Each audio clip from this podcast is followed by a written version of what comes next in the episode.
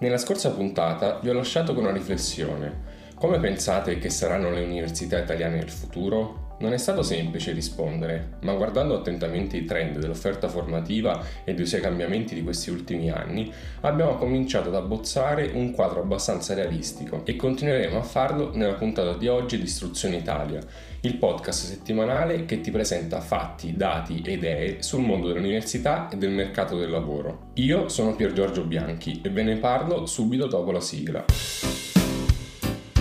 Istruzione Italia, il mondo dell'università in meno di 5 minuti.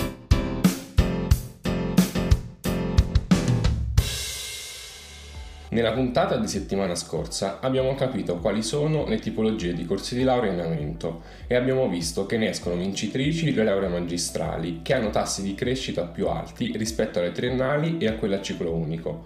Questo dipende anche dalle richieste del mercato del lavoro. Ad oggi sono sempre più necessarie figure professionali con competenze specializzate. Se invece rivolgiamo la nostra attenzione a quali discipline hanno acquisito maggiormente peso all'interno dell'offerta formativa negli ultimi 5 anni, nella top 15 troviamo corsi di laurea che non ci saremmo mai aspettati di trovare come quelli in legge, psicologia, scienze politiche e sociologia. In 5 anni sono stati aggiunti 88 corsi di laurea in queste discipline. Al contrario, nell'area di progettazione e amministrazione di database e reti, che include i corsi di cyber security e di data science, due ambiti sempre più richiesti nel mercato del lavoro, sono stati aggiunti solamente 22 corsi di laurea. E se approfondiamo a livello regionale, la situazione è ancora più preoccupante. I corsi di cyber security e data science sono ancora assenti in ben sei regioni. Parliamo della Basilicata, della Calabria, del Friuli Venezia Giulia, della Liguria, dell'Umbria e della Valle d'Aosta e sottorappresentati in tre regioni, Emilia Romagna, Sicilia e Toscana.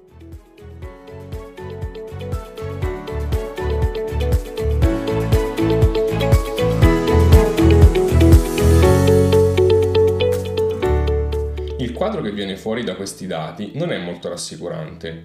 Il mondo del lavoro ha bisogno di persone competenti e specializzate negli ambiti che appartengono alle cosiddette materie STEM, come ad esempio la cyber security che vi citavo prima.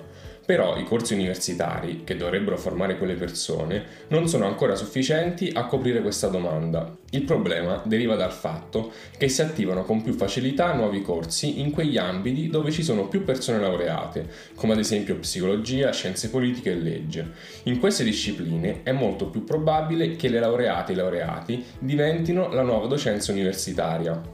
Di conseguenza, non solo è già molto difficile per le aziende reclutare persone competenti in ambito STEM, ma lo è ancora di più per le università che vogliono attivare nuovi corsi in questi ambiti. Probabilmente la mancanza di professori e professoresse sta bloccando la creazione di nuova offerta formativa.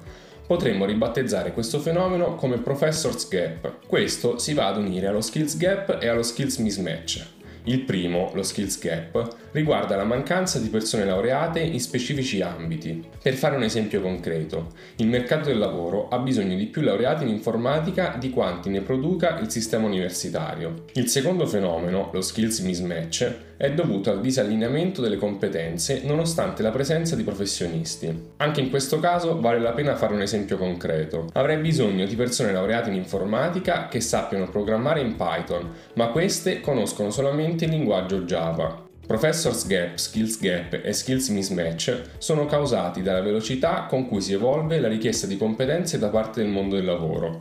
Chi le acquisisce non fa in tempo a trasmetterle in un corso di laurea che spesso diventano obsolete. Alla luce di ciò, la domanda con cui voglio lasciarvi oggi è come è possibile interrompere quello che abbiamo chiamato Professor's Gap che probabilmente va ad alimentare lo Skills Gap e lo Skills Mismatch? Come sempre vi aspetto per conoscere la vostra opinione e confrontarci. Potete iscrivermi alla mia mail pgb palermo genova bologna chiocciolatalentsventure.com o contattarmi sui nostri social. Ci trovate come Talents Venture e se questo podcast ti è piaciuto seguilo su Apple Podcast o su Spotify e attiva le notifiche. Noi ci sentiamo la prossima settimana.